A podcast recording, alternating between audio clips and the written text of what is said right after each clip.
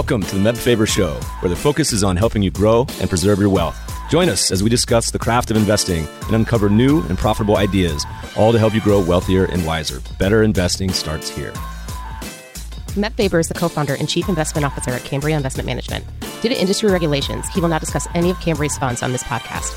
All opinions expressed by podcast participants are solely their own opinions and do not reflect the opinion of Cambria Investment Management or its affiliates. For more information, visit CambriaInvestments.com. Hey, podcast listeners, we got a great show for you today. Hope everyone is fat and happy and well rested from Thanksgiving. I know I am. Our guest is a partner and co CIO of Harding Loevner. Before that, he spent nearly a decade in Hong Kong as a director investment manager of Jardine Fleming, also Kleinwort Benson, and Dominion Securities. In today's episode, we get into some key aspects of Harding Loevner's process and the great deal of care that is involved in defending against short termism and staying highly focused on long term investing. We then dive into the influence process has on skill versus luck and investment outcomes, as well as considerations he and his team make to address behavioral biases. Stick around because we then discuss becoming an owner of a football team, introducing quantitative analytics and the similarities that are shared between running a team and an investment shop. Welcome to the show, Simon Hallett. Thanks very much, Meb. Glad to be here. Welcome. You're in person, which is great here in smoky California right now.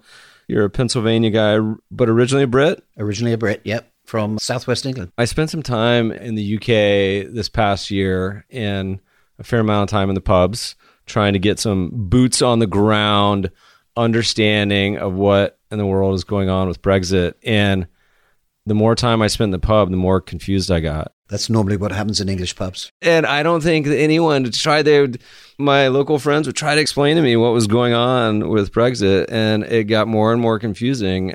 As a quant, it doesn't of course make any sort of input into our process, but we were in our largest fund buying stocks as they continue to get cheaper and cheaper. It's been interesting to watch. It's certainly been interesting. I wish I could say that I'm in a position to explain it to you clearly. Well, I mean, I can't explain American politics either, so it's perfect. Their politicians are going to politic. Harding Loevner, talk to us. I don't know if a lot of our listeners are familiar. Some may be. This is a big money manager, asset manager. What's the story? The story is 30 years old, founded in 1989 by Dan Harding and David Loevner, who had been portfolio managers at the Rockefeller family office, Rockefeller & Co. in New York, decided to break out on their own I joined a year later, and today, actually, we're about to celebrate our 30th anniversary, which has recently passed. Congratulations. Thank you. Today, we manage about $65 billion across global equity. We're essentially a long only, bottom up, fundamentally driven research house, having a global equity product, a non US equity product, emerging markets, and then a couple of subsidiary products such as international and global small caps and a frontier emerging market product. We're mostly institutional, but we have quite a strong distribution in the United States as well. Very cool. Old school stocks. I love talking about it. You know, as the year winds down, as the decade winds down, it's been a pretty bang up decade for US stocks, depending on the domicile. Probably not as good of a year for most other countries or regions. Walk us through uh, a little bit of how things work at Harding. Are you guys a value shop? Are you a growth shop? Are you a what? We think of ourselves as a quality growth shop. I recognize that that's a, a label that's fashionable these days with some good reasons, some bad reasons. But from the day we opened the firm's doors, we focused on what I'll call high quality growth companies look very long duration growth companies, not so much the kind of tech superstars, the biotechs and so on, but to me, the classic Harding Loevner Holding is Nestle, which we've actually owned continuously through the life of the firm for 30 years now. So it's high quality, long duration growth, and we find those companies through doing boots on the ground research, and we hold them for long periods. Our portfolio turnover is about 15% a year, so we're really old fashioned. It'd be fun to know what the bagger status on that is. We did a fun podcast with Chris Mayer, who wrote a fun book, kind of a culty book called 100 Baggers. And the interesting takeaway was it's to really get the massive gains, these 10, 100, 1,000 baggers most of the time, it takes people are surprised, but it takes a long time. For many of these, it takes a decade or two decades to really have the massive compound outperformance. And so many investors, myself included, I feel like it's so hard when you have a gain to want to sell it after it's up 100%. percent Or God forbid, two or three or four or 500%. But so many of these just compound away. Yeah, absolutely. But that's one of the founding tenets of behavioral finance, isn't it? That we become risk averse in position of gains and we uh, tend to sell too early. Actually, our background is as taxable investors, obviously the Rockefeller family, but also my background in the UK back in the late 70s.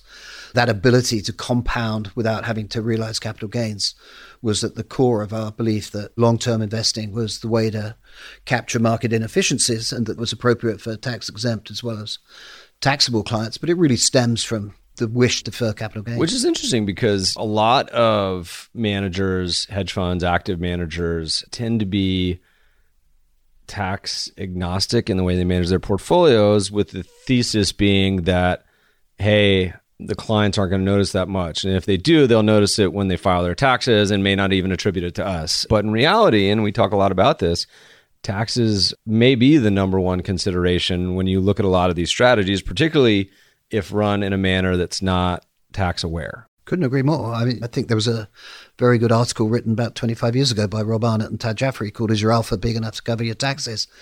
And just at the very crude level, I mean, obviously, when interest rates as low as they are now, the value of the deferral of long term gains is much less. But that cross between short term and long term is a killer. There's absolutely no way you're going to generate enough alpha to cover short term taxable gains. So, tax awareness is very, very important. At root, I think, you know, having a holding period that's longer than 12 months is at least one way of helping to minimize taxes. Though obviously you can manage them more precisely than that. It's so easy to talk about a long term approach and so hard for people to actually do it.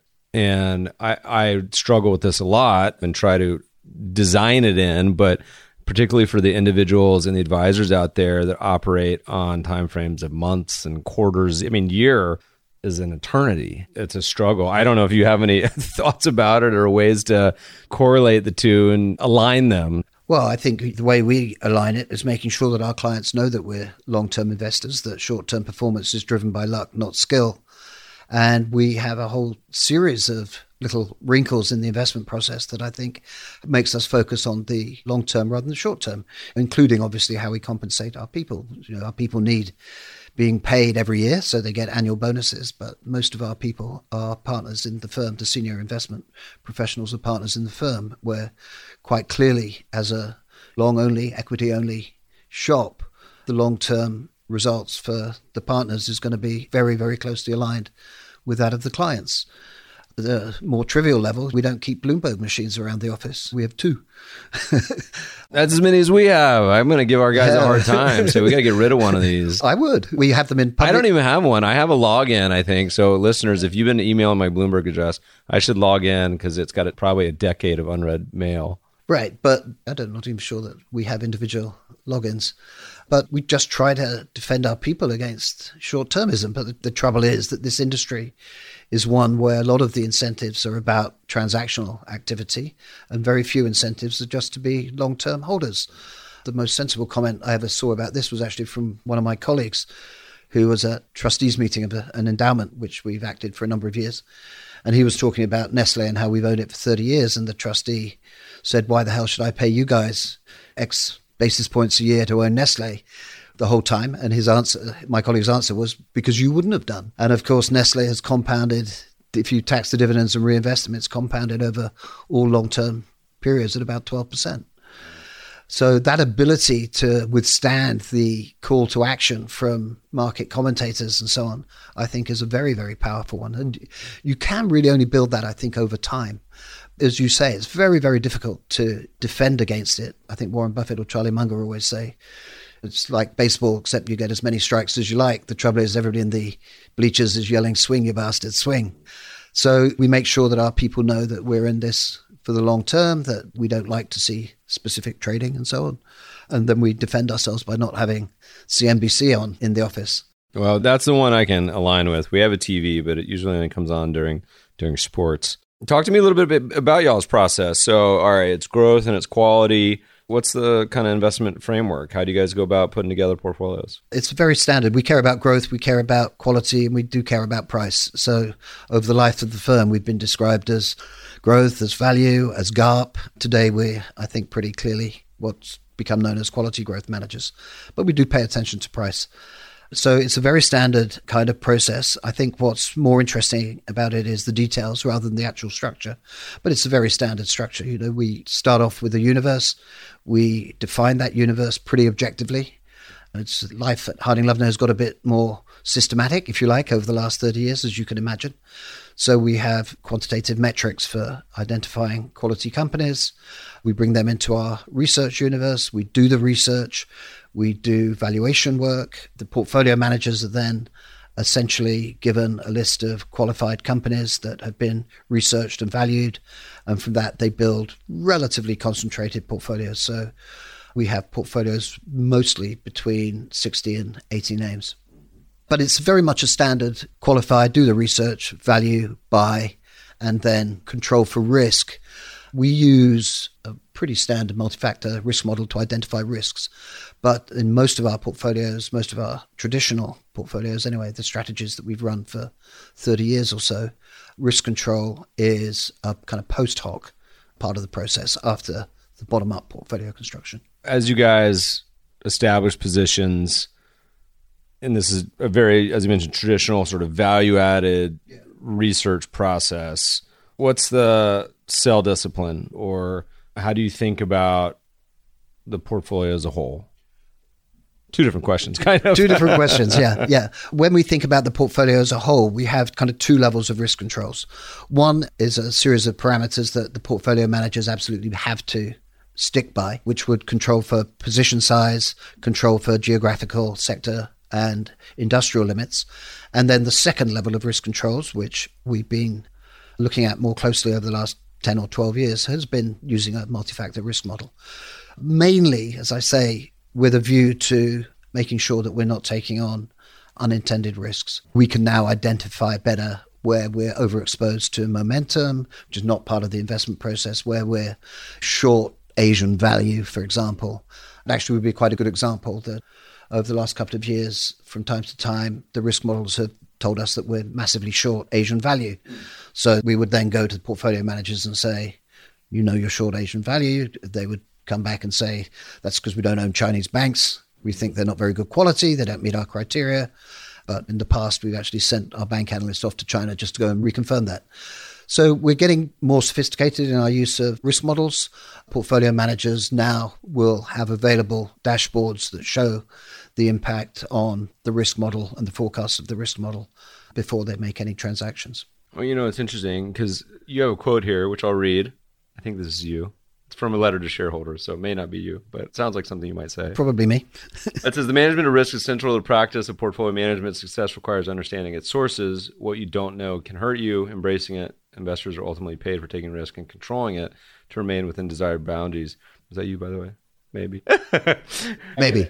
Definite maybe. The part I think is interesting, you mentioned what you don't know can hurt you as a part of that risk management process is that if you were to ask the vast majority, I think of even professionals, what the essential output of that takeaway was, people say, Oh, I built my portfolio and here it is. And you say, Well, do you know X, Y, Z. Most people would not know any of those things. They may have a feeling about it, but specifically, and at least say, hey, you don't have to. The example I give is we talk a lot to the listeners, by the way, go crazy because I've mentioned this a million times, but we talk a lot, for example, about US investors versus the global market portfolio. US investors typically allocate 80% to the US when, as the percentage of the world, it's only half. And I say, look, you don't have to change it. You can continue to put in 80 if you want, but you should be aware that you're making a big active bet. And almost no one is. So I think this is really interesting as you drill down into specific themes and exposures, at least to let people be aware of it. Absolutely. I completely agree. I think that this is actually associated with the undervaluation of opportunity costs. There's that old Wall Street saying that what you don't own can't hurt you, but it can. Like it or not, we are in a world where we get measured relative to benchmarks. I happen not to object to it. Actually, I think it's a perfectly reasonable way of seeing if people are doing a good job. And if you don't own something that's big in the benchmark and meets your criteria, then it costs you, it costs your clients. So what you don't know can hurt you very deeply. The trouble is that people underestimate opportunity costs. Pretty well established, I think. The key is just picking a really easy benchmark. that always helps. I know you're only joking, but benchmarks are always easy to beat with hindsight When we started the firm in 1989, the non US equity index was dominated by Japanese equity, and Japanese stock markets were dominated by Japanese banks trading at 10, 12 times book. With hindsight, that made the MSCI ACWI ex US easy to beat. But you had to take the active decision not to own Japanese banks. And, and that wasn't always an easy decision Much take. like late 90s not owning tech. You Yeah. know, that vacuum hoovered a ton of people in because of this benchmark situation where if you didn't own them, I mean, I think the classic example is Buffett underperformed the NASDAQ in one year by like 150 percentage points, not basis points, 150 percentage points in like one year. A lot of people can't handle that pain. Correct. So again, I think that comes back to building firms and cultures that can withstand pain. Whenever we have one of our town hall meetings, we try to remind people that the assets under management at Harding Loevner have fallen in half three times in the life of the firm in a very short period of time. So you have to build a firm that can last that kind of volatility. I mean, sometimes it's the market, sometimes it's our own errors, and sometimes it's we're out of fashion. or boneheaded investors. I mean, that's one of the hardest parts, even as a large shop. We see it across every big shop. We just had on the podcast Ben Inker from GMO, where they very famously talk about the pain of the late 90s and 2000s and, and assets going down a bunch. And the struggle for us being a public fund manager there's not a whole lot you can do about it. You can try to educate people, but at the end of the day, it's their choice. So I say here is always that's the agony next to being a public fund manager. Don't get too excited on the way up as assets are coming in, and don't get too despondent when it's washing out because it will. Absolutely. As long as you have confidence in your process and you think that your style can add value over long periods of time, but you have to be able to build a firm that can withstand the volatility and you have to have people who are prepared to withstand the volatility. You know, we've gone through periods of being out of fashion. Actually, I remember one of our marketing people saying, basically criticizing and saying, You're sticking to your guns too long, the world's changed, and actually said to me, Would you rather be rich or right? And I said, I'm sorry, I'd rather be right. but it can be expensive sometimes. For someone who's been around and has kind of been through three cycles where assets went down, do you have any advice or tips for the firms out there that either if you're about five different styles right now you're struggling or if almost anything relative to the US market cap at this point you've probably unperformed in some fashion. If you're a financial advisor doing a client review at the end of the year in 2019 and you have I don't know emerging markets god forbid you still have commodities at this point really foreign or a number of things other than US or real estate clients probably why do we own this from the firm building standpoint from the management of the culture and the people because it's easy to say, yeah, let's have a long term view. How do you kind of build a structure that makes this any easier, if that's possible? I think equity ownership is a very important part of it. Hiring the right people, hiring people who share your vision about the long term. It's pretty easy to know whether people want to take a short term view on stocks and so on, but we've always taken a long term view about everything. Most obviously, you see it in the portfolio turnover, but we've taken a long term view about how we manage the business, how we manage the firm. We sold a stake to AMG. We're an affiliate of Affiliated Managers Group as of 2008. So we're now 11 years into it. We're having our first retirement this year. So the reason we did that was to think about succession. 65 next year. David Loevner's a little bit older. When we first started, we hired our friends. I think that actually may be a quick answer. And it caused problems to some extent. We hired our friends in the early days because we trusted them. We knew that they had the same kind of standards of integrity and so on that we had, that they shared the same kind of vision about doing fundamental research, creating portfolios from the bottom up, and so on. And of course, we then realized by the end of the 90s that we were all the same. And of course, that's a terrible, terrible culture for good decision making by groups. So we've hired carefully, and we already had that foundation of people who shared that common vision. But I'm not going to tell you, you can't do it in the short term. I mean, it takes time and it takes surviving. Survival is the main thing. And that means being financially cautious the whole time. So, you know, we know where our break even is, and it's essentially we're fine if our assets under management fell in half. We say often the biggest compliment you can give a company in our space, managers survive because it's particularly this cycle for the hedge fund world has been an absolute graveyard. I mean, just one after another after another. Talk to me a little bit about if you have any thoughts on dealing with long termism and having these discussions with clients. Mm. So, whether it's institutions or advisors or whomever it may be, even when you're talking in the beginning or when you're going through underperforming periods, any strategies, thoughts, suggestions on how to deal with them? I don't think I've got or any. how to pick them. Yeah, I don't can. think. No, it's an interesting thing. Look, our track record is very good. Our short-term performance is good. Our medium-term, long-term is all good. So it gets relatively easy, but we still lose a very significant portion of our assets at the gross level every year. Turnover amongst clients even for a firm like us, which I think has a reasonably strong brand, we're known for being long term in approach. We're known for doing what we do thoughtfully and very, very consistently, and for being very process oriented. So, if anybody is going to keep assets, I thought it would be us, and we don't manage to do it. So, heaven forfend that I should give other people advice about it. But you know, we keep trying. But it's very, very difficult when you're facing an industry that um, is yelling at you the whole time act, act, act. And when we all have biases towards action.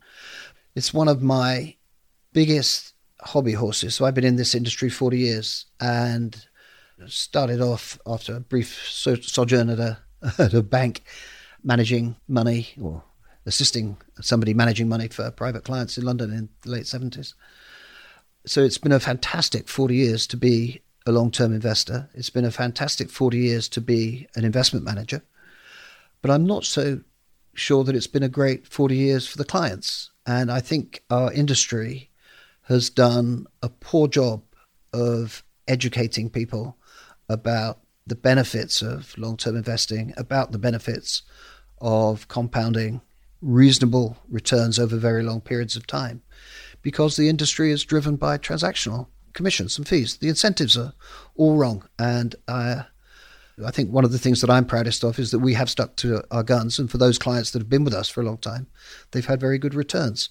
But to be honest, our time weighted and our dollar weighted returns are a little bit better than the industry's, but not a great deal. It's tough to watch where you see a lot of these behavioral gap yeah. that Morningstar talks a lot about on the spreads, particularly with the volatile fund managers that often become star managers that do really well and good some periods and terrible in others.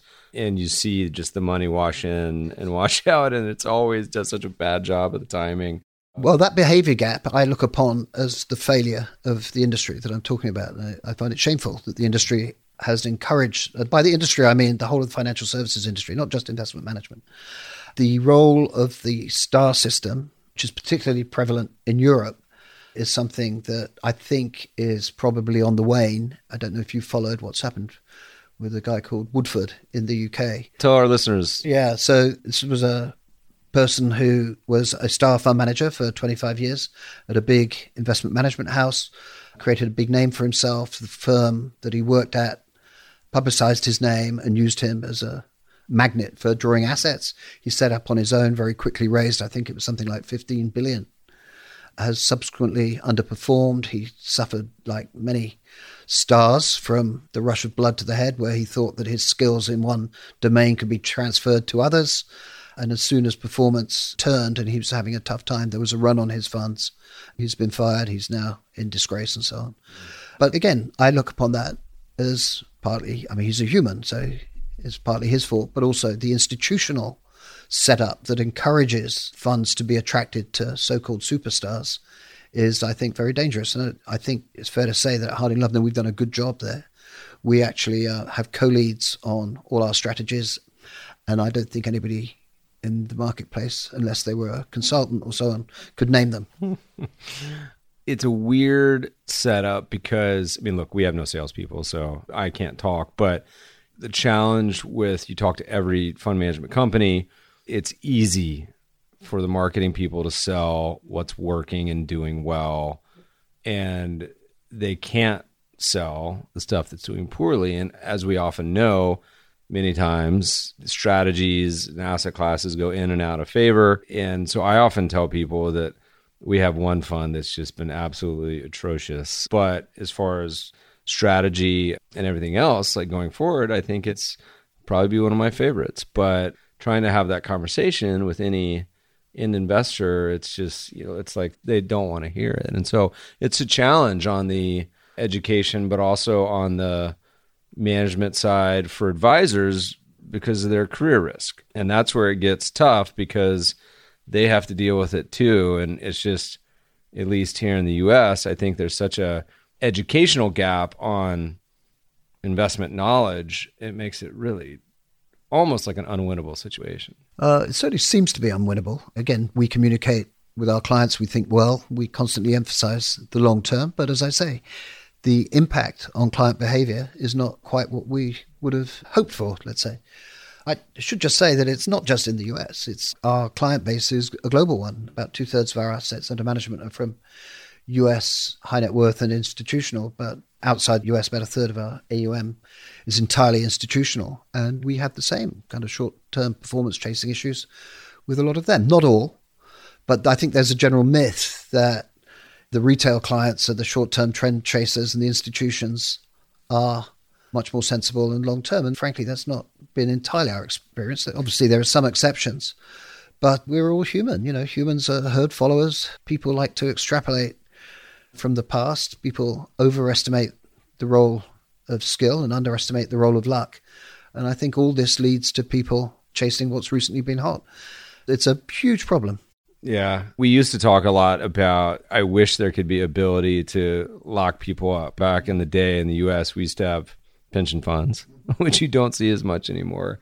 And so I almost wish that that would be an option to say, no, no, you're locked in for 5, 10, 20 years, whatever it may be. But talk to me a little bit about skill versus luck. This is something that's of particularly interest. Maybe we talk about how you guys think about it, how you talk to clients about it. Certainly, I've experienced it personally with our firm and management styles on a couple occasions being very fortuitous and not. Any general thoughts? I have to credit Michael Mauboussin, who I think has probably had as much influence on our firm as any individual, with possible exception of Danny Kahneman. And I always want to be careful to acknowledge the role that Michael's had. We've met a couple of times. He's a friend of one of my partners. And I always say I find it astonishing that you can buy the collected wisdom of Michael Mauboussin with specific advice on how to run an effective investment process for the sum total of about 50 bucks on your Kindle. Best value out there, I think. Unusually, we've actually done something about it. So the whole of our investment process is about it's about process rather than short-term outcomes. You know, so we don't when people have left us, nobody's ever left because of bad analytic results. People have left because of not wanting to stick to our investment process. So people know that we're process oriented. We know that short term results are driven by a mixture of luck and skill, but we think it's that process that in the long term adds the value rather than individual skill. So we keep data. We're old fashioned discretionary managers we were in the past, but there's absolutely no doubt that over the years we've become more systematic. If I, I think I may be stealing from you or Michael Mauboussin this time as well. There's the kind of quantitative versus fundamental, and I kind of prefer to think about it as systematic versus discretionary, where a discretionary manager is somebody who has a great intuition, goes out and buys the stock, and a purely systematic one is somebody more like you who I've heard you say you don't even know what's in the portfolio. So that emphasis on process, I think, is at the root of it. And you have to go through individual decisions and look at them. Every time we buy a stock, we believe that it's going to outperform. Our analysts are incentivized to outperform their sector benchmarks. They're organized by sector. Portfolio managers are incentivized to outperform the global equity benchmarks or the appropriate one for their, their strategy. But you cannot look at individual outcomes. This is is what Annie Duke, I think, calls resulting. So we will go through and examine good outcomes and bad outcomes and seeing whether they were the result of skill or luck. Quite often, when an, our analysts write very structured but really fairly traditional company analyses outlining the investment thesis, but a company could, a company's stock could outperform for a completely different reason, luck. Or it could be that we got everything about our insight correct and were duly rewarded with a good result, which would be skill. Same when things don't work out. So we now know that uh, I think we've, I'm not entirely exaggerating, but over most time periods, over every year for the time we've kept data, which is nearly 20 years, our analysts in aggregate have outperformed. On average, our annual outperformance, no costs involved, so this is not a very sophisticated measure, is about 400 basis points. So something is working. I mean, over this period, the piece, understand about the dangers of P mining or P stat mining, whatever it's called. But we have had results that from the investment process that have been consistent across time and consistent across people. So we're either really, really good at hiring or we are very, very good at taking, you know, hardworking, sensible, intelligent people and fitting them into a process that helps to add value. And I know how we, we hire, and it's as chaotic as anybody else. Yeah, what's the process? Give me some hints. Look, you can hire. Actually, something that's on my mind. I've got a couple of ideas about how we can make it better. I think the biggest problem. I was just rereading some of that Keith Stanovich work on rationality versus intelligence. What's quite clear is that good investing is about the rationality quotient, not IQ. People who want a job because they're smart and hardworking. I mean, it's table money. So finding some way of testing decision making abilities, I think, would be a good thing to be able to do at, at the hiring stage. But no, I think the only thing we do that is a little bit different is that we have a system whereby people interview independently a candidate. A candidate comes in, he'll have 10 meetings with interviewers, each of whom has to give their hire or no hire decision immediately afterwards. And we keep data on how that works, but it doesn't show any particularly meaningful patterns. What we don't want is people being biased by uh, each other's. So independent decision making, and then the CIOs make their own minds up. But no, we don't have any particular skills in hiring, I don't think. But I, I think the evidence is certainly it's statistically significant that we can take people who are reasonably well qualified and turn them into effective analysts. Put them in the right structure. Put them in the right structure. The right tools. Very structured. Yeah, maybe that's something that I haven't emphasized enough when I talked about our investment process. It is very, very structured. So it's that standard four stage, but everything that we can make consistent, we do. So we don't argue about discount rates. I don't know whether the equity risk premium is zero or 800 basis points. In the last 20 years, I've heard it described as zero and 800 basis points. So I'm not going to pretend I know what it is. So let's not argue about it. Let's just make it consistent. We have certain ways of adjusting for different regions and industries and individual companies, but essentially it's laid down. The things that we're looking for in a company are laid down. The things that the portfolio managers are allowed to do are highly constricted. Our senior portfolio managers are early to mid 60s. They've been very successful, made a lot of money. They have high status in the firm. They're kind of wise men of the industry now, and mostly men. Yet they're not allowed to buy stocks that haven't gone through the investment process. They'd be fired the next day. So they don't. I call this kind of bounded autonomy. And it's one of the interesting things, I think, as you move across that spectrum from discretionary to systematic, that you're essentially curtailing people's freedom. And that makes it really, really difficult in an industry that values stars, it kind of values gut feel and intuition. Maybe the biggest management challenge is saying to people, you can't do that because they will always think they know better. Yeah. So I think that that curtailing freedom, making pre-commitments, writing them down, and holding people. But I feel like it helps too because it gives you some sort of framework and expectations. Otherwise, it's kind of like a a wild west of it's like a kid who has no boundaries. You're a parent, and, and most children want to have some structure. Otherwise, they have so much uncertainty about what they should. They don't know. what they should be doing. How many children you have there? I got a two year old. Yeah, yeah. Trust me, he won't want. He, he's not going to tell you he wants structure. Yeah, yeah. and it's the same with investment professionals. You know, they always want a little bit more freedom to do. And look, rationally, they could step back and say, "Yes, I want to shackle myself to a certain style, to certain objective criteria, and so on." But when it comes down to it, they tend to resist it. It's been a big managerial challenge we talked a little bit about before we get started this concept of behavioral finance, which can mean a lot of different things. And I think you said you've been practicing and studying it for a long time before it was even called this. What are your general thoughts on that as far as a, a part of the process or or how you guys think about it at, at Harding? Well, my, my, my general thought is I'm not sure if I was saying it earlier in the podcast or before we began recording, but my general thought is that this is all known knowledge. it's all out there in the public domain. It's part of the CFA Institute syllabus, and yet very few people put it into practice. And I think that's partly because people don't want their freedoms curtailed. So you see it in other domains as well. Michael Lewis wrote about this in Moneyball that people knew that there were objective measures of what made a good hitter, but preferred to go with intuition and gut feel. I find it, I'm involved in a football team, soccer team in England, and trying to introduce quantitative analytics there is also a struggle because people think they know better. So, what we've done is really around the edges of the investment process, wherever we can, we've added something that's based upon behavioral finance or the work of kind of practitioners of behavioral finance. I'm talking about people like Michael Mauboussin. I mentioned opportunity costs earlier. One thing that we've introduced uh, in the last 15 years that we didn't do before was show people the opportunity cost of the stocks they cover.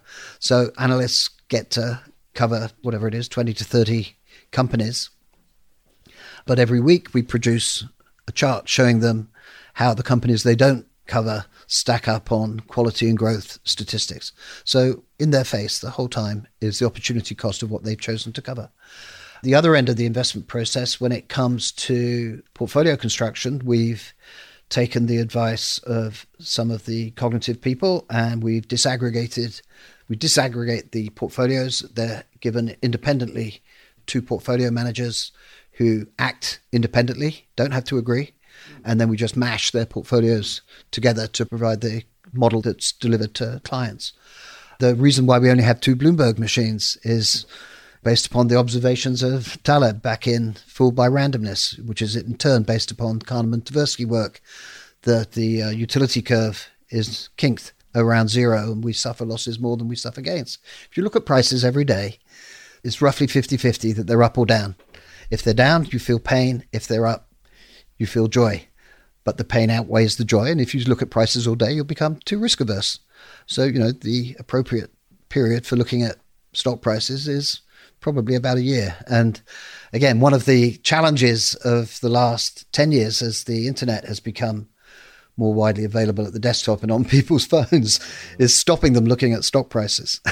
so we have health warnings actually by our by our Bloomberg terminal that say looking at prices too much will make you too risk averse. It's hard. It's hard not to look and it's hard not to get too caught up in some of these things and putting it into perspective when so much of the world around us is is going crazy about everything about every single day and it's funny you look back at what happened in month three i can't even name half the events that happened this year probably even last week it feels like last year that it's so constant the world has always had a lot going on in it. It's just that we're much more aware of it now, and it's uh, pushed to us more. And I think that that's part of the discipline of being a bottom up investor that you have absolutely to step back from that kind of stuff. We talk about this a lot internally. You know, you have to be able to say, I don't know. And I have to give permission to anybody at Harding Loevner who's asked about what they think about the dollar, what they think about the market. They are absolutely permitted to say they don't know. And if they want to give a view, they should put it with health warnings. You know, my forecasts are just as bad as everybody else's. So we try not to do any forecasts that we don't have expertise in. Now, we're experienced investment people. We've been around the world a long time. We read a lot, obviously. So we can't stop ourselves having views. But when we tell them to people, we make sure that they know that they're only views. And, you know, as I sometimes say, they're our views on macro events are free and that's the appropriate price. Well, I like to say people always love to talk about it and I say, look, my preface is what I'm about to say has no impact whatsoever on what we do, but I will gossip all night if you want about this, that, and the other. But just FYI, it's got no impact on our portfolio design. Absolutely. So we have to be disciplined about not letting it impact the portfolio. And I, when talking, I think Barry Ritholtz actually has a good structure for for this. I forget exactly what he says, but you know, if somebody asks him, What do you think the dollar's going to do? His response would be, Well, if I give you my view on your dollar on the dollar, are you going to do anything about it? Do you know what my track record on forecasting the dollar is? So, you know, th- this is edutainment punditry. We see it in many domains, but it's so prevalent in this in- industry and should not be. Well, there's something wrapped up in, and I'm trying to remember who said this, and I'm blanking on it, but they said the reason people like making predictions so much, because good God, that's all people want to do all day on Twitter and on TV is make forecasts and predictions, despite the horrific track record in general of predicting the future. They said people love doing it because one, they like to be right.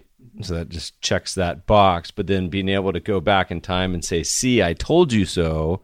It's like being right squared. Uh, it means you say, I, I was right twice. Not only was I right about the event, but I told you back then. That's how smart I am. I predicted the future. Right. But people never tell you the predictions that didn't come about. I mean, the fact that people like predicting, I never quite thought of it like this, but there's a reason why we're so addicted to gambling, which is essentially a prediction the whole time, that where the results get reinforced by cash payments. Everybody knows rationally that those cash payments net out as negative, yet gambling is still incredibly popular. If you asked every sports gambler you know and say, to be honest, friend, how much money do you think you've lost gambling on sports in your life. I mean, almost to a T, all of them say, "Oh, I think I probably break even." Almost every single one I know. I'm very honest. I say, I'm sure my expected return is like not even just the vig. I'm like minus twenty on every bet, twenty percent. It's so bad. I'm, at least I'm honest about it. That's why I bet five dollars per bet. But what's the pleasure you get out of the bet? Oh, a lot, way more than that. I, just, I just like irrationally cheering for the Denver Broncos, who are two and by the time this publishes, probably two and ten, but two and six this year. I think that, and we could spend a whole rest of the podcast on behavioral biases in sports, yes. but I think that part of the behavioral challenges with investing is it takes the worst of those behavioral emotions, very similar to sports betting, and plays out where a lot of people, I think they just want something to cheer for, which is why they have such a binary view on so many securities or allocations. And going back to the happy hour discussions and gossip, say, what do you think about stocks right now? Because mm-hmm. they either want to be in and cheer for them and go out, or out, hope they crash, go down. There's no in between. And so there's no halvesies in that world again, the interesting thing about behavioral finance, in some ways, as I say, it's interesting to me that very few people have adopted the findings into their investment processes, as we have tried to, we can still make a lot more progress. But if you don't adopt them into the process, you are going to be victim to those biases. Just hear Danny Kahneman talk about his own biases and how difficult he finds it. I was just listening to him the other day, actually. He was being interviewed, I think, on the Farnam Street podcast. Mm-hmm. Do you mind me mentioning? Yeah, they're great. Mike, can Shane, I mention the opposite? Shane's great. No, we're yeah, all yeah. we're all pod buds. yeah, good. And he was saying that he was a consultant and he gave various pieces of advice to these companies that asked the world's greatest living psychologist in for advice, and nobody ever took any notice of him. And he appeared completely unsurprised by that. so, funny enough, in that podcast, he was talking about something that we will, he was talking again about pre mortems, which is something that Michael Mauboussin's always asked, and we actually will be introducing those much more formally into our investment process. We can still learn, but you've got to do something about it. You've got to put those shackles on, and people don't like it. We talk a lot about, try to, at least with clients, about expectations. Yes. And we very often will be chatting with clients as Meb, I bought your fund and last three months, I bought it three months ago and it's not doing well. And I say, You think that's bad? You should see what can really happen. And almost always they're surprised by that statement. and say, well, look, this is what's happened in the past. This is how bad it can get. So we're nowhere even close to that. And to be clear, at some point it will probably be worse than the, what's the worst we've seen in the past. And we always joke you don't see many client letters, which is like, it's okay, clients. They always say, it's okay, we've seen this before. You never see the ones, it's okay, we've never seen this before. And by definition, that's going to happen at some point. I think that's right. But it's also the case that people claim they want diversification, but they never look at the whole portfolio. I think that's actually one thing that I know in my own personal finances, which are mostly the kind of typical investment manager mess. But the one thing I've been good at is looking at the whole portfolio and not caring about the individual holdings. I think that's a very, very important thing that people could do. Clients always come and focus on the worst name in the 50 or 60 stock portfolio. And they kind of assume that somehow that was the result of your stupidity, whereas the great performing ones were the result of your skill. The old joke that two kinds of fund managers there's the skillful and the unlucky.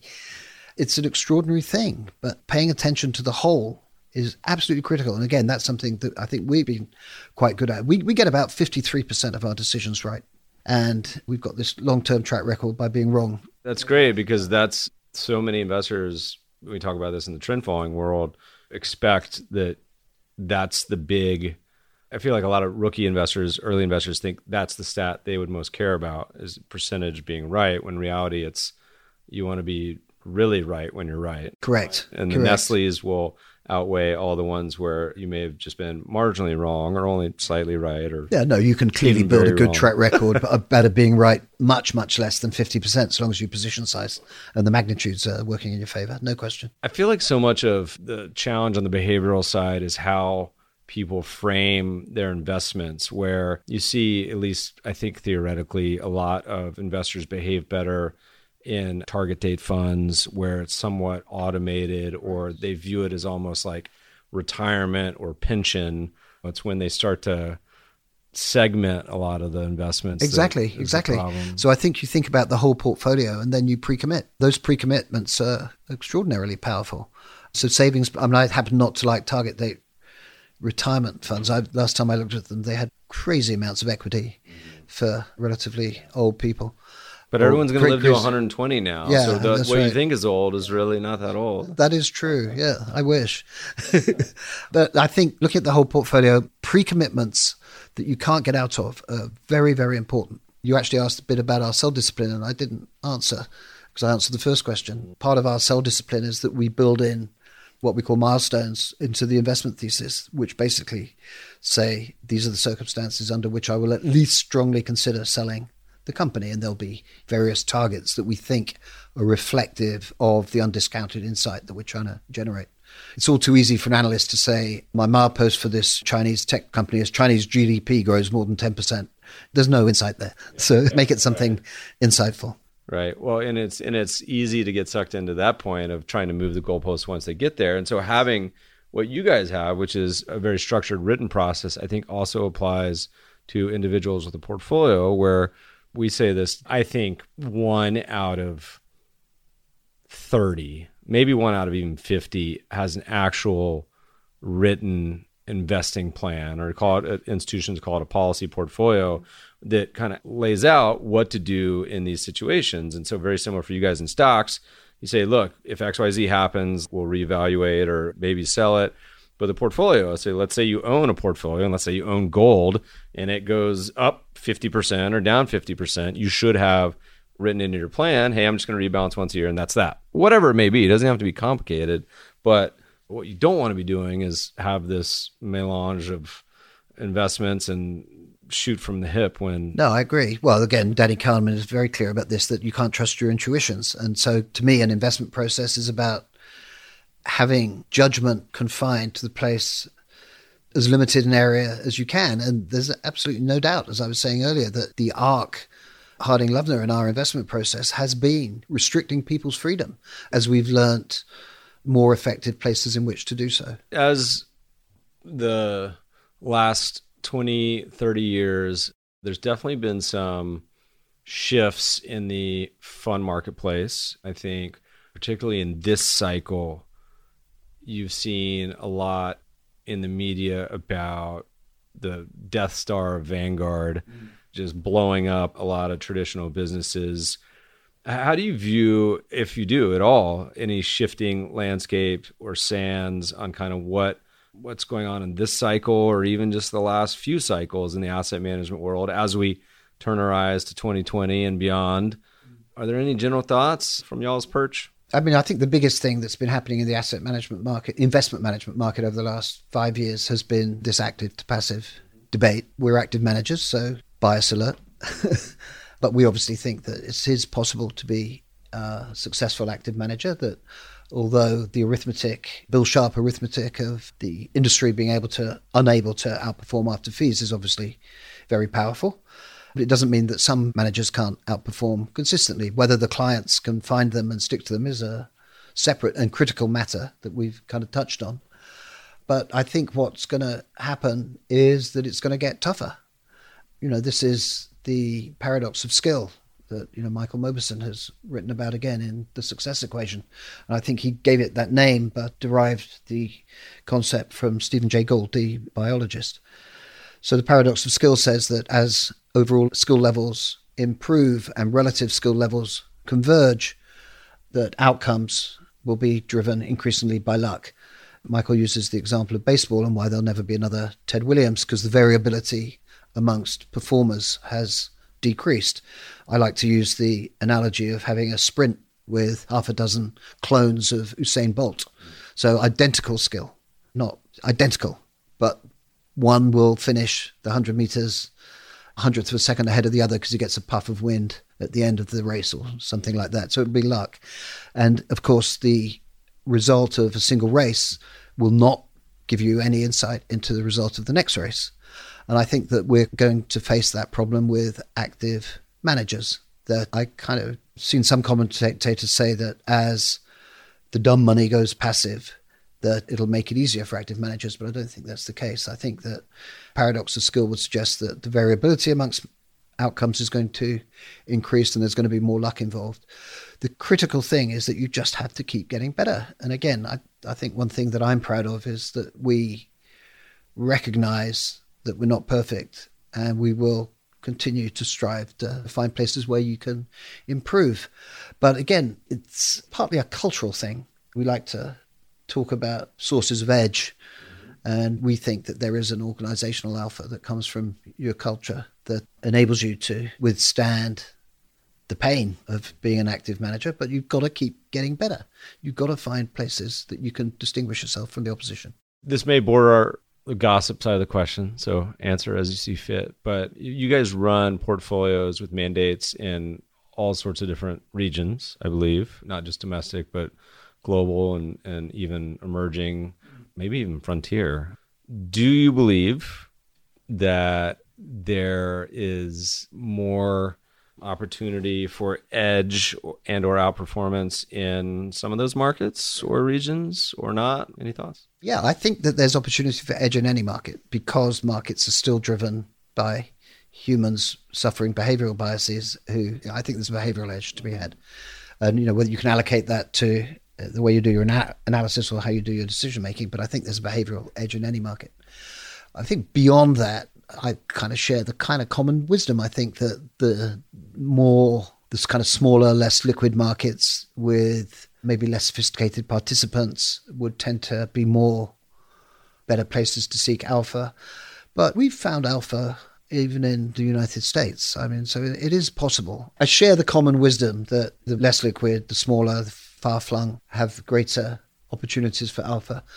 But I'm, I'm not sure that that's true. I think the opportunities exist everywhere. So I'm the owner of a football club, soccer club. We're in the fourth division. This isn't just like eight year olds. No, no. This is professional soccer club. Average. I was going to say I'm sponsoring a local Manhattan Beach team. All I buy is T-shirts. Okay, that's that's yeah. I buy a little bit more than T-shirts.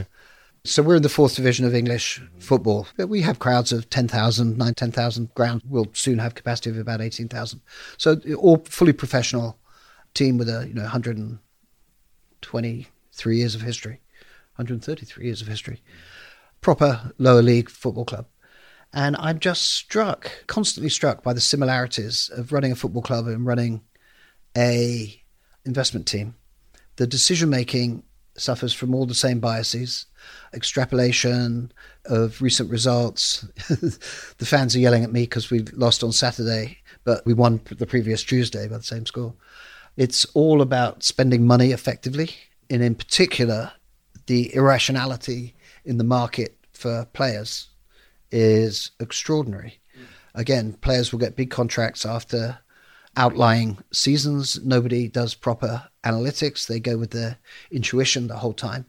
And yet, what you're trying to do is very similar to building a portfolio. You're trying to get a series of underpriced assets and then combine them together in a way that so that the portfolio has aspects that are superior to some of its parts. And It's exactly the same in a football team. You've seen this start to percolate. I mean, obviously, Moneyball is a big influence for a lot of people. You see it where in some sports, it's just so woefully stone ages. I mean, even in football, if I was an owner, I would say, look, here's the deal, coach. You're going to get hired, but you have this computer on your arm. And so when you make a decision that goes against the computer, you better have a really strong reason why you didn't go for it on fourth and one, whatever the reason, because, and you obviously can't have a computer on your arm, but sort of the odds, because it's such a clear example of just irrationality because that's the way it's always been done. And then, and on the management side, on the player side, I mean, that's just like total emotional wild west. How have the analytics started to make it into soccer didn't John Henry buy a team? John Henry bought Liverpool. Okay, Liverpool, yeah, yeah, yeah. So John Henry bought Liverpool, and they just became European champions. I kind of think maybe this is the watershed moment. This is the kind of Moneyball moment. Now, having said that, I think even Liverpool people would tell you that they're not as good at the analytics as, as they'd like to be. The analytic team says we're going to buy X, and Jurgen Klopp says no, you're not. This is why it's so similar to running an investment team. That once again, you're curtailing people's freedom. And the key thing to me about Moneyball was the relationship between Billy Beane and Art Howe. So in most sports, the coach is the kind of godlike figure who rules as much as possible. You know, Alex Ferguson being a classic example, Bill Belichick in the NFL. But Billy Beane was Art Howe's boss. And it was very clear that Billy Beane was Art Howe's boss and Howe had to do Billy Beane said. Now, clearly, there was some friction but essentially, that's what got it through. I think that in sports, you have to have those kind of organizational structures in order to make the analytics work because people don't want their freedom curtailed. It's very, very interesting.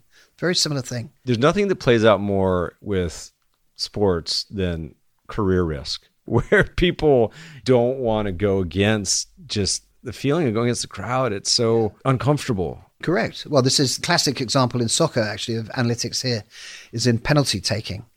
So a penalty is where the ball is placed 12 yards from the goal, and an attacking player is invited to score past a goalkeeper who is required to remain on the goal line. And roughly 75% of penalties are successful. And there's a stack of data about the optimal place to put it, to put the ball, and the optimal place is right down the middle. The reason being that the goalkeeper suffers from an action bias and some kind of career risk. So if the goalkeeper dives left and the ball goes left, it's like, wow, he was so close to saving it. If he dives left and the ball goes right, it was, well, at least he did something. If the ball goes left and the, he just stands in his middle, it's, what the hell are we paying him for? So it, I don't think, I mean, I don't watch that much soccer. I don't know that I've ever seen a goalkeeper just stand in the middle. There you go. you know, there you go. I, I, like maybe on accident, like they were kind of just got flat footed, but I don't think I've ever, for the most part, they. He's risking his career to succumb to the action bias, no question. And by the way, there was a quote that Bill Belichick made within the last couple months where he says, where they asked him about analytics, and he's implied that he wasn't a big user, which is hundred percent BS. By the way, I guarantee you, he's one of the most quantitative coaches because of the decisions he makes. I guarantee you he's a huge stat user. He's just BSing the world to, to keep his edge. Plus he's probably cheating Boston fans. I mean, come on. He's he's got a he's he's statistical and statistically cheating. I'm sore right now, but it's fascinating and it's fascinating from so many different angles from the actual player acquisition to the management of the game to even the line setting and a lot of the influences that go on with that. I think player acquisition is something where it's got the best chance of taking off, certainly in English soccer. Slightly exaggerating about how absent it is. It is clearly, a lot of teams now have, at my team, we have a data analyst, but he really takes the video and chops it up for the manager to look at. But clearly, some of the bigger teams have quite serious analytics departments now. And we've got uh, vendors who are providing reasonably serious analytics about certainly the top level games, maybe not down at our level. Good business to be in, listeners. Come up with some stat businesses. I mean, I imagine in the US, if, I'm sure this probably exists already, but almost applying some Moneyball to like high school kids and selling Hard to it. get the data. That's yeah, the but that's what I mean. Like go and have a business that records all the games and so I'm sure someone does this. I have no idea. It's such a privacy business. issue. It's a genuine issue. I mean, because we all the clubs in England have academies, and getting data on kids at other academies is quite difficult. There are obviously quite clear privacy issues involved. So at least here, people often joke that soccer parents are the worst parents as far as yelling at the coaches and refs and everyone else. Is that similar feeling? Uh, do you, it's, it's do you cer- get do you get uh, some beer bottles thrown at your head when you go to games? uh, I've yet to avoid it so far. Yeah, I've yet to avoid it so far, despite us are having a bad year. But football fans, soccer fans, can be uh, highly vociferous, and it's not always polite language. Always an issue. I don't, I don't know why soccer parents are so bad in this country. I used to coach girls soccer, under six girls soccer back in the back when my children were under six. It really was quite remarkable how people who knew nothing about soccer would constantly be giving you advice about what to do. yeah, poor arms, poor coaches. It could be because it's expensive. I mean, soccer is different in this country from most other countries. I mean, here, I think if you play on a traveling team, you're spending three grand a year. It makes a big difference. Something to look forward to, mate. Yeah, yeah. Ugh. Look, this has been a lot of fun. Let's touch on a few other things. First, you mentioned a lot of good books, inspirations, ideas. Any other resources that you think are particularly insightful or have really guided some of the beliefs on anything? It could be books, articles, concepts on. Books, you know, I've mentioned Michael Mauboussin and can't praise him enough. I mean, it's if you read his four books, I think you'll get a step-to-step guide of how to run an investment process, or basically how to make good decisions. Thinking Fast and Slow is obviously a kind of nice summary of Danny. Embarrassingly, have never read that But yet. if you've read the derivative works, you're fine. I mean, it's a good summary. Sitting on I'd shelf. recommend it. I'd recommend it to anybody. Um, the the work of Keith Stanovich, I think, is not as well known. I read everything on a Kindle, so I don't see the spines lying around. I, I can never remember titles, but if you look for Keith Stanovich, you'll see that he's written a number of works about the importance of rationality, uh, pure IQ. So it's basically how to measure. He even has one about actually how to measure good decision making versus brute intelligence. And I think at root that that's something that's important. On the kind of cultural side, I've always liked the books of Jim Ware, W A R E, who has written a couple of books about the culture really of investment teams in particular, which I've found influential when I read them 15, 20 years ago. I just read a very good novel called The Long Petal of the Sea, El Largo Petalo de, de Mar, del Mar by Isabel Allende. Don't know It it. was, it was a good one. Good. I like to listen to podcasts. I drive an hour to and from work every day. And I'd recommend podcasts when driving to people because I have a theory about bandwidth. I think that if you're doing an activity that takes up certain part of your bandwidth, you can then fill the rest of it and your attention doesn't wander. I find if I listen to podcasts at the kitchen table or on an aeroplane, uh, either my mind wanders or I fall asleep. So driving is perfect. And I find my retention of stuff on podcasts that I listen to on the daily drive. And my favorites would be the ones that I'm sure that your listeners, I like yours, I like Shane at Farnam Street, I like uh, Barry Ritholtz's, Patrick O'Shaughnessy, you know, the usual, the usual crowd. My worldview I get from Econ Talk. Russ Roberts, which uh, you know is just a wonderful, wonderfully uh, engaging interviewer. I wish that he would interview more people that he violently disagreed with. There's a little bit too much uh, same, same, but uh, I do like his way of. I mostly like his way of thinking about the world. I don't have a long enough commute. These two crazies commute from Irvine, so they have like three hours of car per day. well so they it. should. They should. I know. Yeah, yeah. Move further away and have more podcasts. My mine's dog walking. Yeah, see, that's not my mind would wander. Yeah, there's not enough to do. And I've tried it, you know, jogging and stuff, and not enough to do. Driving takes up quite a lot, and so there's, there's nowhere for your mind to wander. Oh, sorry, I'll tell you one more book. I forget which edition it is, but this was one of my first introductions to behavioral finance. Again, all investment people claim to read Ben Graham, and I think very few have. But to me, The Intelligent Investor is the great book on behavioral finance. And you can read, I think it may be the fourth edition, the sixth edition, that Jason Zweig, now at the Wall Street Journal, edited. And his commentary that kind of brings Benjamin Graham's thoughts about investor behavior into modern behavioral finance is just fantastic. Again, that would probably be the one book that I'd recommend. Or beginning when people join us, especially if they're straight out of college, we give them a Kindle with a reading list on. Well, I feel like so many people claim to have read the Graham books. It's almost like saying I read Charles Darwin's. You get the topics, you from osmosis know the general theory, but very few people have actually gone and read the text. But it's probably something people even once a decade, once every five years should should revisit. Yeah, but that Zweig edition is superb. Okay, good. Jason's the best. Looking back on your career, still going, but what's been the most memorable investment? You can't say Nestle. you personally, you with the firm, good, bad, anything in between. The two great investments I made were both in the early 80s. I mentioned three. Two were the classic Blood in the Streets during the Philippines revolution after Marcos before Corazon Aquino took over. We bought a whole bunch of Philippine stocks, and you could, in those days, buy Philippine long distance telephone in an ADR form. You could buy it for about eight months cash flow, and we were buying for fractions of a dollar. And a few years later, it was trading at over 100. That was highly memorable. The other one, there was another Philippine stock which was similar. The other one goes back to the late 80s, and it's memorable because it really does demonstrate compounding and so on. And I don't know what market capitalization of Samsung is today, but today everybody knows who Samsung is. They were the first Korean company to give direct access to their stock in the late 80s via the issue, issuance of a convertible bond. And so we're talking 32, 31 years ago, roughly. So not two careers. Total size of that issue was 20 million bucks. And that just always reminds me of the power of growth and compounding. On the bad side, talked about the near demise of value shops in the late 90s. We actually came through the tech crash pretty well, as you'd imagine, paying some attention to price.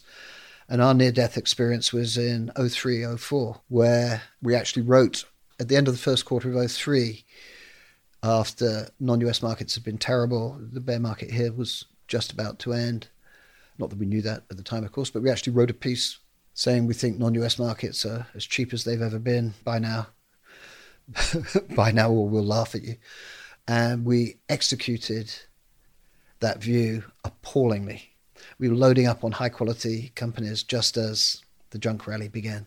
Mm. And I think we underperformed over the next year by about 1,200 basis points. That was memorable. It's hard in that sense, though. I always think back when you do bounce or come out of the big bears or those markets the junky stuff. We have an old post back going back to around the financial crisis, maybe it was the end of 08, and said, Is it time to do a Templeton where he had during the Great Depression? Could be getting this wrong at this point. It's 10 years ago, I wrote this article where he bought every stock on the New York Stock Exchange trading below a dollar, below $5. Some just saying, Look, everything has been destroyed.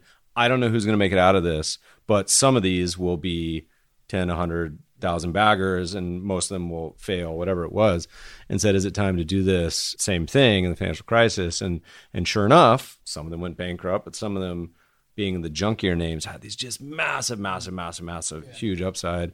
But that's the hard part with someone who has discipline and a belief about markets that the really putrid is what can just rocket ship out of the yeah absolutely. It's very very hard. We actually didn't have that. It didn't happen quite so badly in 08 and i think this is one of the areas where you can exercise judgment. So we're quality and we're growth but we're having a good year unlike the kind of quant converts to quality as a factor who are having a bad year. We're you know we're emphasizing quality and our portfolios have the objective characteristics of higher margins, higher returns, less volatility of returns, lower leverage, and so on, and a bunch of other things that we use. But we're not optimizing on those factors. So there is some judgment. And you know, one of the things that we've been doing over the last couple of years is basically dialing down the quality. It's always going to be above average. The guys who are optimizing on quality and growth up here are suffering, whereas being able to exercise your judgment a little has uh, protected us from that. Yeah, it's interesting. Never a dull day. Yeah. Where can they find you? Where do they want to learn more about you guys? What you're up to? What's the best place? On our website, it's uh, hardingloevner.com. That's H A R D I N G L O E V N E R dot com, or they can find our phone numbers there. Or my email address is shallett, S H A L L E T T, at H L M N E T dot com. Any final, it's almost happy hour here time. Any final happy hour predictions will not hold you to a single one of these for the next decade now. It's 2020, next decade. They can be contrarian, they can be crazy, they can be totally buttoned down. If there's been a fault, well, there have clearly been, Meb. I've got many, many faults, including investing faults. But my biggest fault as an investor is that I'm incredibly optimistic about the long term, but not today. Yeah. Which is why you need pre commitments. and as soon as you said 10 years, I think, oh, it's going to be great, but not today. Yeah. So I always think the market's are going to go down before they eventually go up. And I always think that. So maybe I should predict the opposite. I think markets are going to go up in the short term and go down over the long run. I mean, it's very hard to see returns being above four or five percent over the next decade. I think so. I think it would be kind of helpful to have a correction here and get expected returns back up. But uh, I honestly just don't know. I tend to agree with you, but this is also why I'm a quant because I say my precondition on being a public markets investor on the particularly the U.S. side is I'd feel watching news, everything so much. You feel that bearishness want Yeah. to creep in. Yeah, absolutely. Um, and it's easy. Well, and that's why we say so. We are not quants, but as I say, we're more systematic. We do stay fully invested. You have to overcome these things. It's the thing I've learned most, I think, is just the value of rules. And that's why you're a quant, and that's why we have more rules than we did 20 years ago or 30 years ago. Simon, it's been a blast. Thanks for joining us. My pleasure. Thanks very much. Listeners will add the show note links, everything we talked about books, websites, all sorts of good stuff. You can shoot us feedback, send us questions, criticisms, all that good stuff. Feedback at themebfabershow.com. Subscribe to the show on iTunes, Breaker, Spotify now. There's a great new entrant into the podcast space. Thanks for listening, friends, and good investing.